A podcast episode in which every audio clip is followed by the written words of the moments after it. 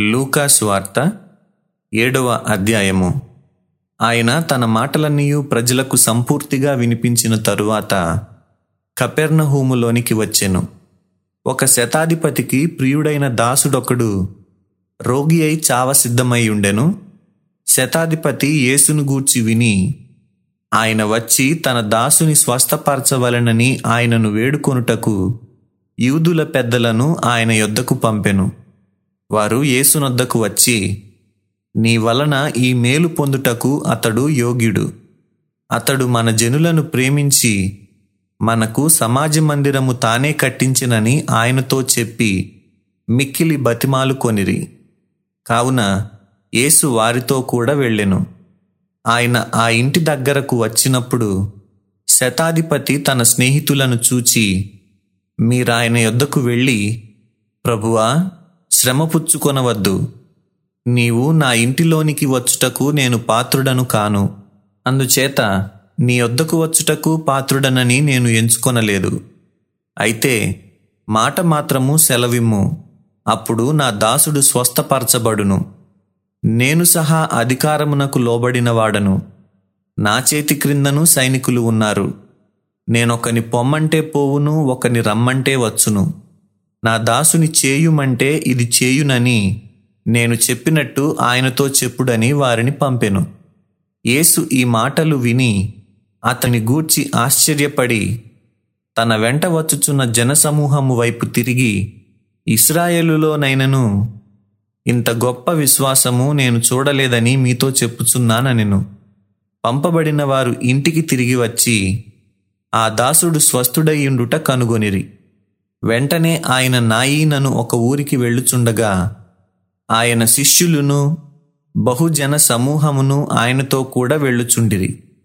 ఆయన ఆ ఊరి గవిని యొద్దకు వచ్చినప్పుడు చనిపోయిన యొక్కడు వెలుపలికి మోసికొని పోబడుచుండెను. అతని తల్లికి అతడొక్కడే కుమారుడు ఆమె విధవరాలు. ఆ ఊరి జనులు అనేకులు ఆమెతో కూడా ఉండిరి.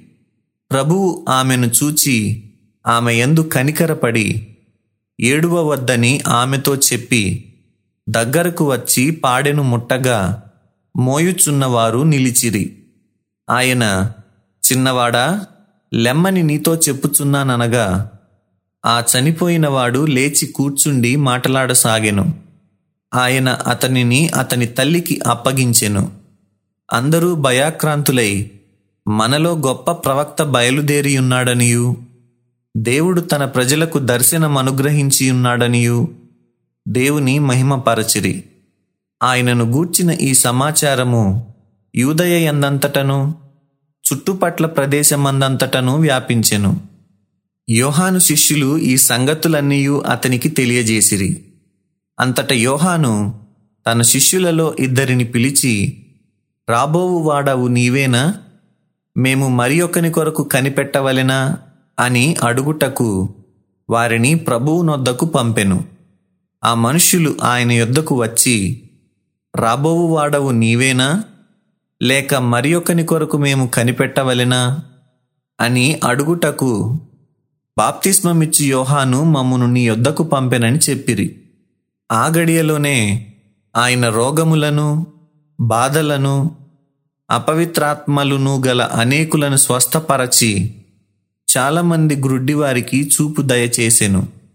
అప్పుడాయన మీరు వెళ్ళి కన్నవాటిని విన్నవాటిని యోహానుకు తెలుపుడి. గ్రుడ్డివారు చూపు పొందుచున్నారు. కుంటివారు నడుచుచున్నారు. కుష్ఠరోగులు శుద్ధులగుచున్నారు. చెవిటివారు వినుచున్నారు. చనిపోయిన వారు లేపబడుచున్నారు. బీదలకు సువార్త ప్రకటింపబడుచున్నది. నా విషయమై అభ్యంతరపడని వాడు ధన్యుడని వారికి ఉత్తరమిచ్చెను. యోహాను దూతలు వెళ్ళిన తరువాత ఆయన యోహానును గూర్చి జనసమూహములతో ఈలాగు చెప్పసాగెను. మీరేమి చూచుటకు అరణ్యములోనికి వెళ్ళితిరి?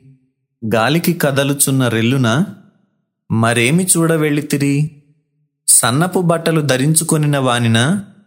ఇదిగో ప్రశస్త వస్త్రములు ధరించుకొని సుఖముగా జీవించువారు రాజగృహములలో ఉందురు. అయితే మరేమి చూడవెళితిరి ప్రవక్తన? అవును గాని ప్రవక్త కంటే గొప్పవానినని మీతో చెప్పుచున్నాను. ఇదిగో నేను నా దూతను నీకు ముందుగా పంపుచున్నాను. అతడు నీ ముందర నీ మార్గము సిద్ధపరచును అని ఎవరిని గూర్చి వ్రాయబడెనో అతడే ఈ యోహాను. స్త్రీలు కనిన వారిలో యోహాను కంటే గొప్పవాడెవడునూ లేడు. అయినను దేవుని రాజ్యములో అల్పుడైన వాడు అతని కంటే గొప్పవాడని మీతో చెప్పుచున్నాను. ప్రజలందరూ సుంకరులును యోహాను బోధ విని అతడిచ్చిన బాప్తిస్మము పొందిన వారై దేవుడు న్యాయవంతుడని ఒప్పుకొనిరి గాని పరిసయులును ధర్మశాస్త్రోపదేశకులును అతని చేత బాప్తిస్మము పొందక తమ విషయమైన దేవుని సంకల్పమును నిరాకరించిరి. కాబట్టి ఈ తరము మనుషులను నేను దేనితో పోల్చుదును? వారు దేనిని పోలి ఉన్నారు?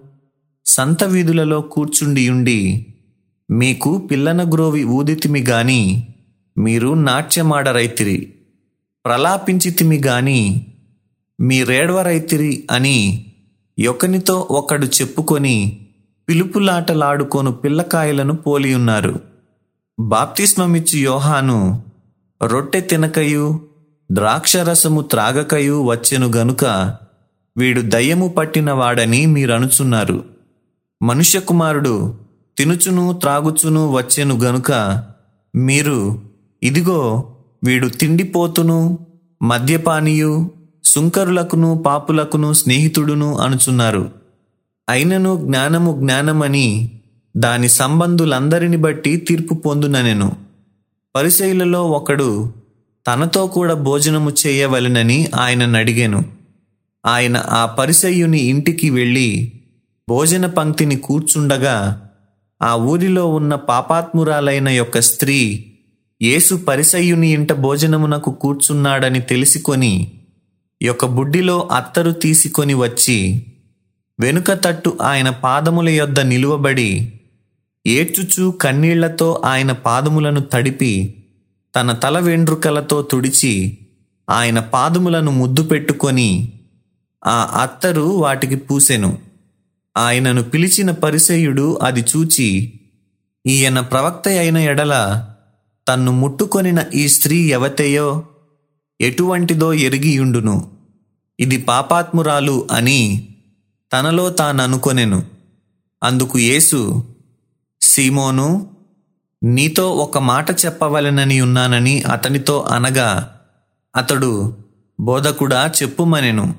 అప్పుడు యేసు అప్పు ఇచ్చు ఒకనికి ఇద్దరు రుణస్థులుండిరి. వారిలో ఒకడు ఐదు వందల దేనారములును మరి ఒకడు ఏబది దేనారములను అచ్చియుండిరి.